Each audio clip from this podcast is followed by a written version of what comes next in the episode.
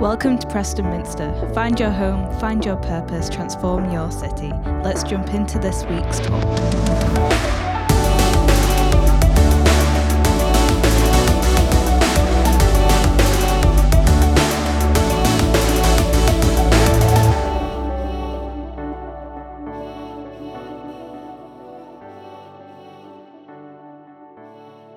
Um, so, yeah, as Pippa said, we are journeying through uh, Jonah. Uh, and I love the Old Testament book of Jonah. It's the story of one man and one mission that God sent him upon. And Jonah is referred to in lots of different ways, but he is, he is the reluctant prophet. He's the prophet that's called by God to go and speak his word to the Ninevites. And he is a reluctant prophet. He's somebody who does not want to heed to the call of God. He was called uh, to this place called Nineveh. So there was massive animosity between Nineveh and the people of Israel. Jonah was from the people of Israel, the Ninevites were the Ninevites and there was this huge animosity between the two groups. Think, think kind of Israel, Palestine, but, but heightened. And Nineveh was the capital of the Assyrian Empire, one of the biggest, if not the biggest, empire of the day at that time. And Nineveh was like the biggest city in the ancient world. It was known, it had a reputation um, for being a place of real savagery. Um, Pippa unpacked that brilliantly last week as we looked at just the, the city of Nineveh that Jonah was called to. It was this place that was famous for bloodshed and being quite barbaric and being a place where captives were, were kept and, and treated horribly. And Jonah absolutely hated the people of Nineveh. Like he had witnessed firsthand, no doubt, friends, family members be treated cruelly, and probably many of his friends and family um, would have been held captive or have been killed uh, by the Ninevites. So, when Jonah is, is called by God to go to Nineveh, he is just like, no way. I do not want to go to Nineveh. So last week, chapter one is all about Jonah hearing the call and then running away from the call of God. And we unpacked last week uh, about kind of how we heed to the, to the call of God, how we respond to the call of God. And this week, we're going to be looking at chapter 2. And I want us to think about, about refocusing our, our lives. And you're going to see why that is important as we look at chapter 2. But I want us to think about how we refocus our lives. I don't know how you come to church today, whether you feel like you're living every day with focus and purpose, or whether you feel like you're sort of in the opposite direction of focus and purpose. And well, Jonah can tell us a lot when it comes to messing things up and feeling like we're living without purpose and living without focus. And as we delve into chapter two, we're going to see uh, why.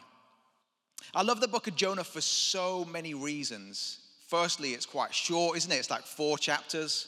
I can, I can get down with a book that's four chapters long. Do you know what I mean? When you look at a book and it's four chapters, you're like, can do that. can smash through that book. And uh, I love it as well because it's all narrative based, it's a story. And I think, although on the surface, sometimes you read Jonah and you see some of his kind of like prejudice and his stubbornness and his hard heart, we can really connect with him on a really, um, yeah, easy level. Like he's a very relatable character once we get uh, below the surface. Um, but of course, Jonah's not the star of the book of Jonah, ironically. It's named after him. You'd think it was all about Jonah and how awesome Jonah is. But Jonah's not the star of the story. No, God is the star of this story, as he is in the in every single book of the Bible, of course. And the thing about Jonah is the thing that we see is that God is gracious and merciful. God is gracious and merciful. Now, those two words, that's like Christianese, isn't it? Those two words get bandied around in church like nobody's business. Oh, God is gracious, God is merciful. We say it in our prayers, we sing it in our songs. The Lord is gracious and compassionate, slow to anger, and rich in love, and so on and so forth. We, we use those words quite lightly, but what do they mean? And what's the difference? Are they the same?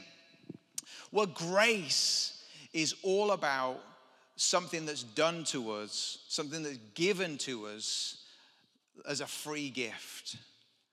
Grace is all about getting something that I don't deserve. But mercy is similar but slightly different. It's when we don't get what we do deserve.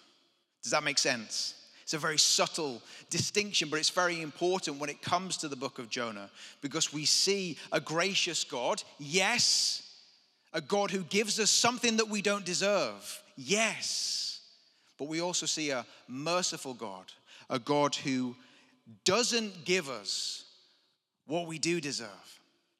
You see, each and every one of us on our own are separated from God, distinctly separated, like a, there is a barrier between us and God, because each one of us has turned away from the Lord.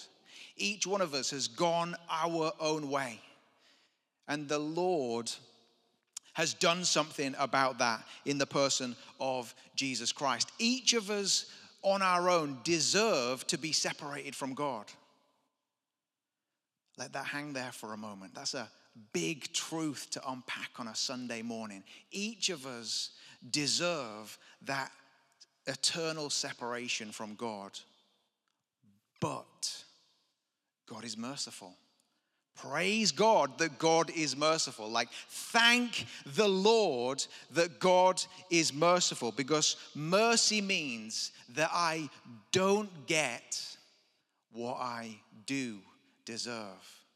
I get grace, something that's that free gift given from God. When I put my trust, when I give my life, when I gave my life to Jesus. And so did you. So we're going to jump into this passage remembering that it's a merciful God that we're worshiping this morning, a gracious God. So let's read this passage. It's from Jonah chapter 2.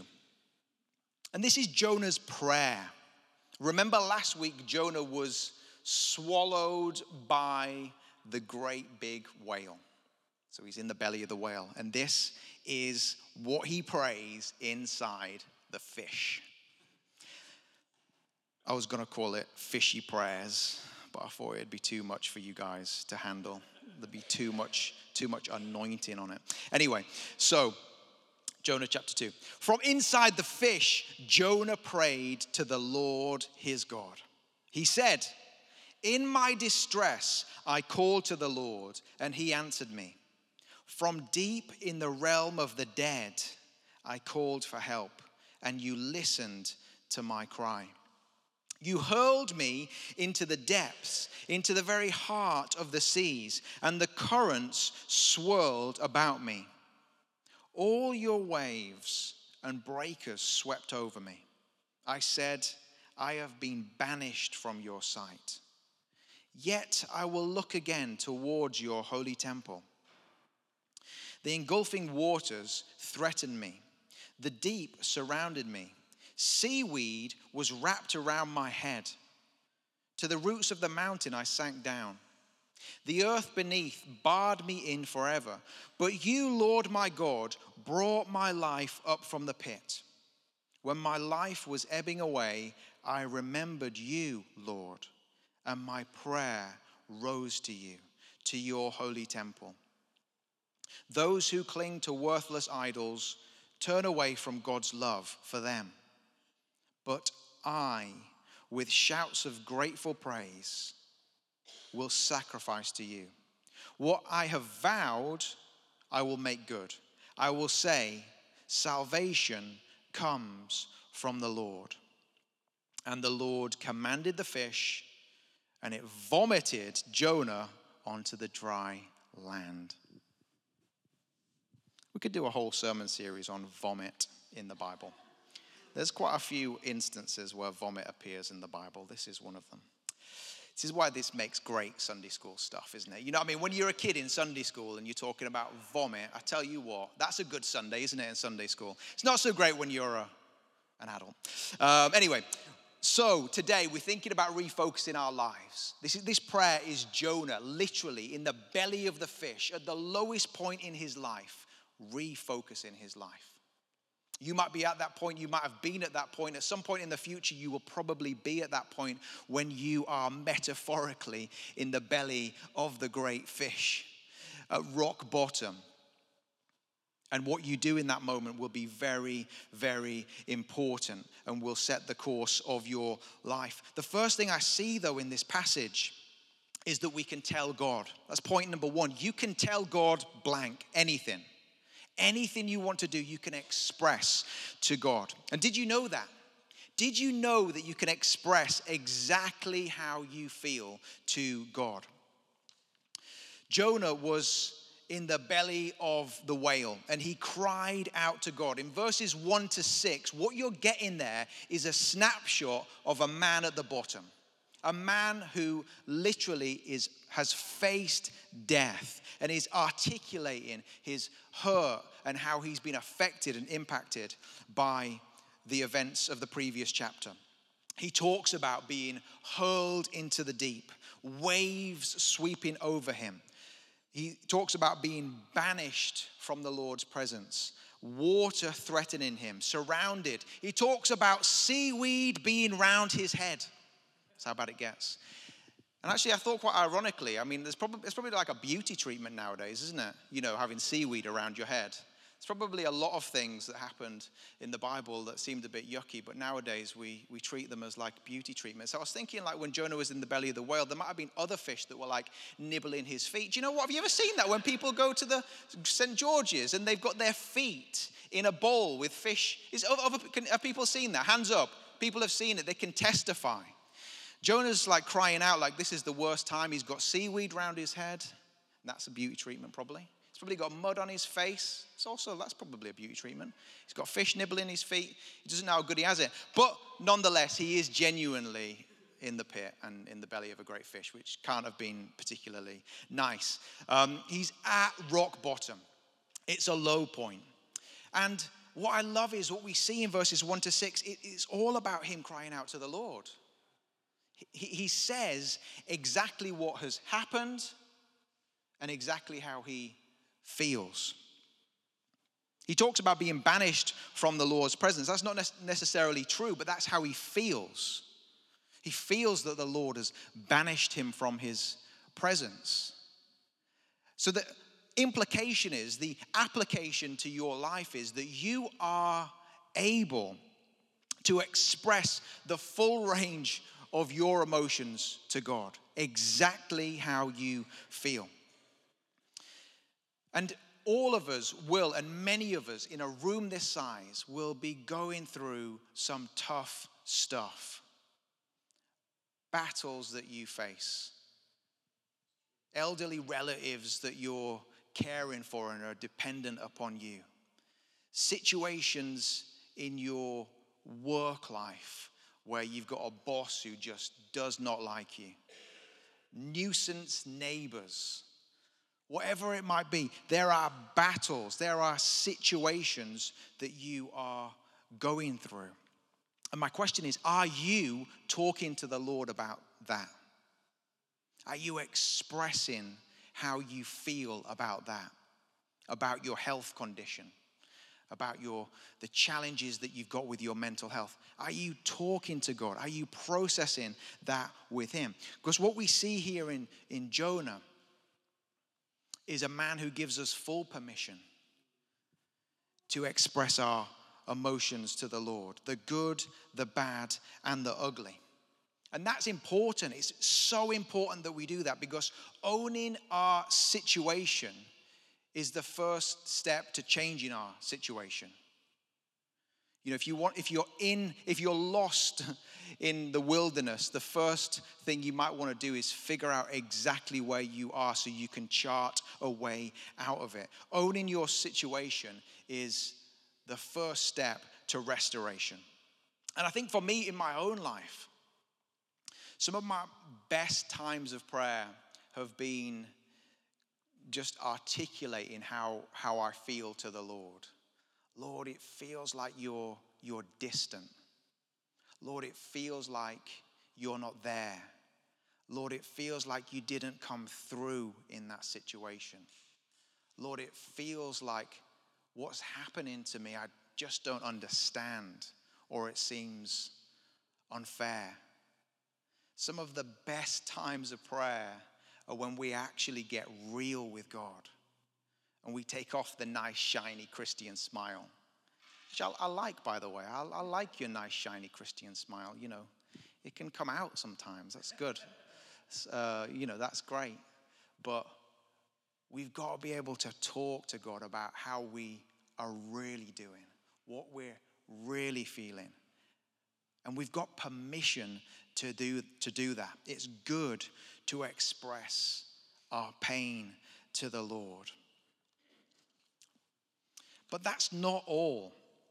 I saw this thing. I'm just, this is partly an external process, so go with me on this one. I saw a, a, a banner, it said, It's okay to not be okay.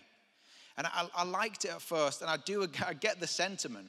It is okay to not be okay. It's, it's normal.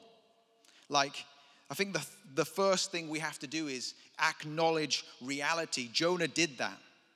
He was in the belly of a whale. There's no point saying, yeah, everything's fine, everything's great, everything's awesome, because the guy was in the belly of a whale with seaweed around his head. That was reality.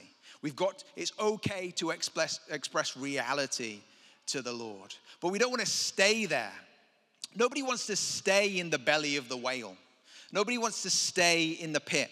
We all, we all want to move on beyond the pit. We want to believe that there is a better, more fruitful, more fulfilling life than the one that we currently uh, experience, particularly if we're experiencing pain.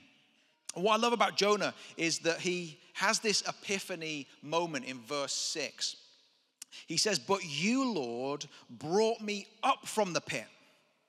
It was good that Jonah expressed his, his feelings and his hardship. It was awesome. Well done, Jonah.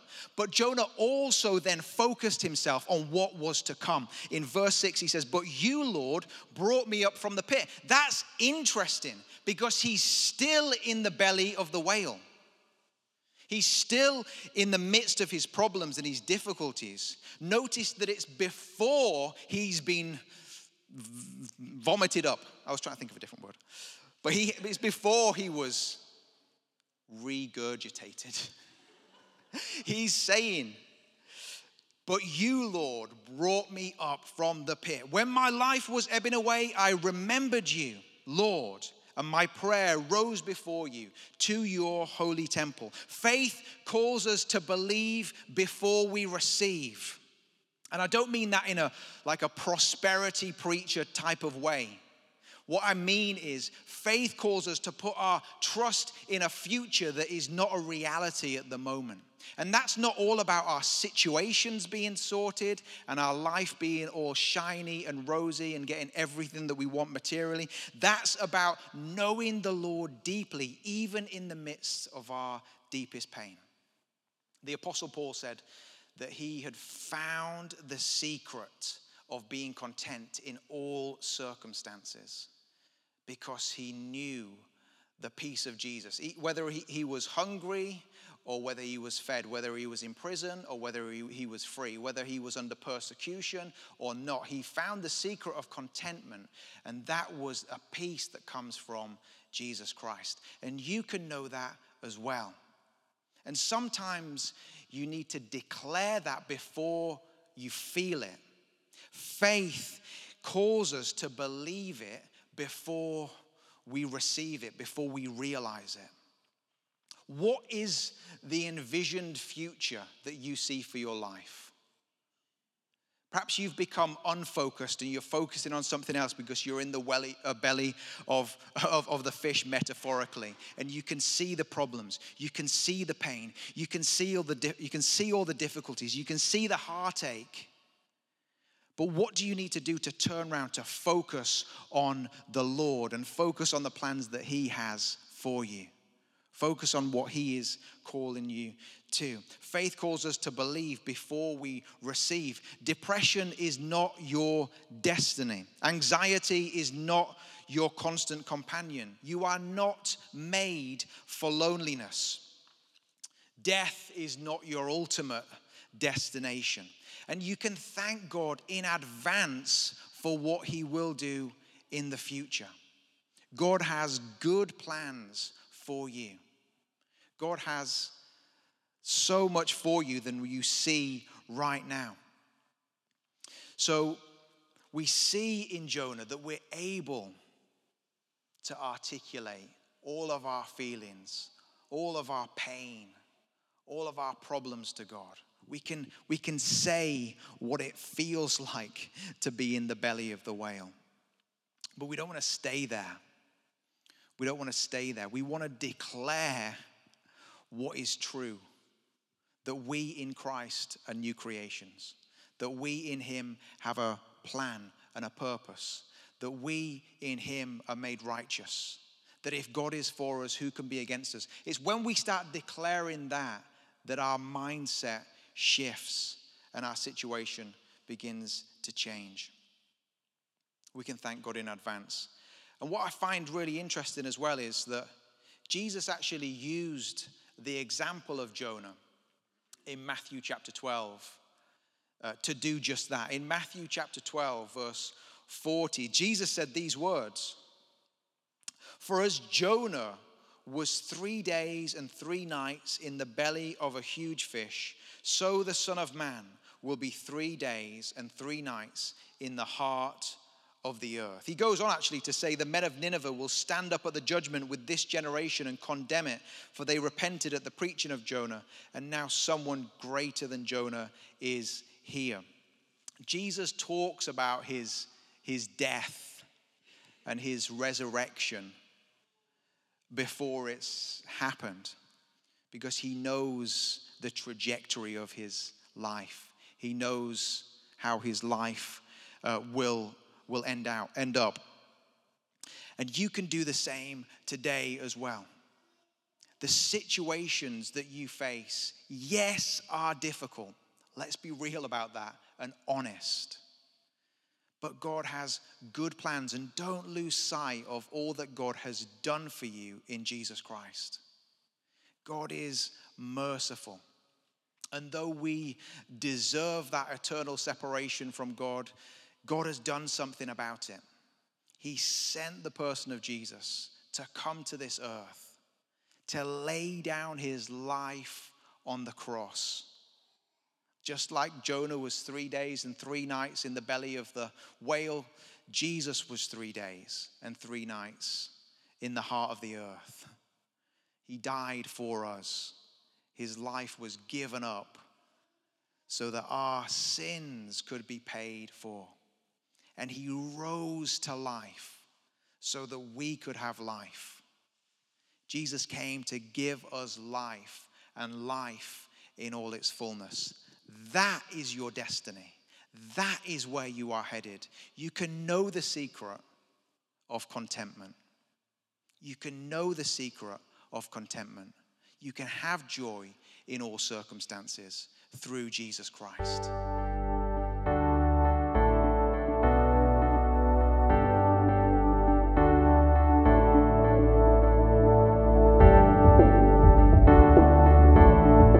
For listening. Follow us on social media. See you next week.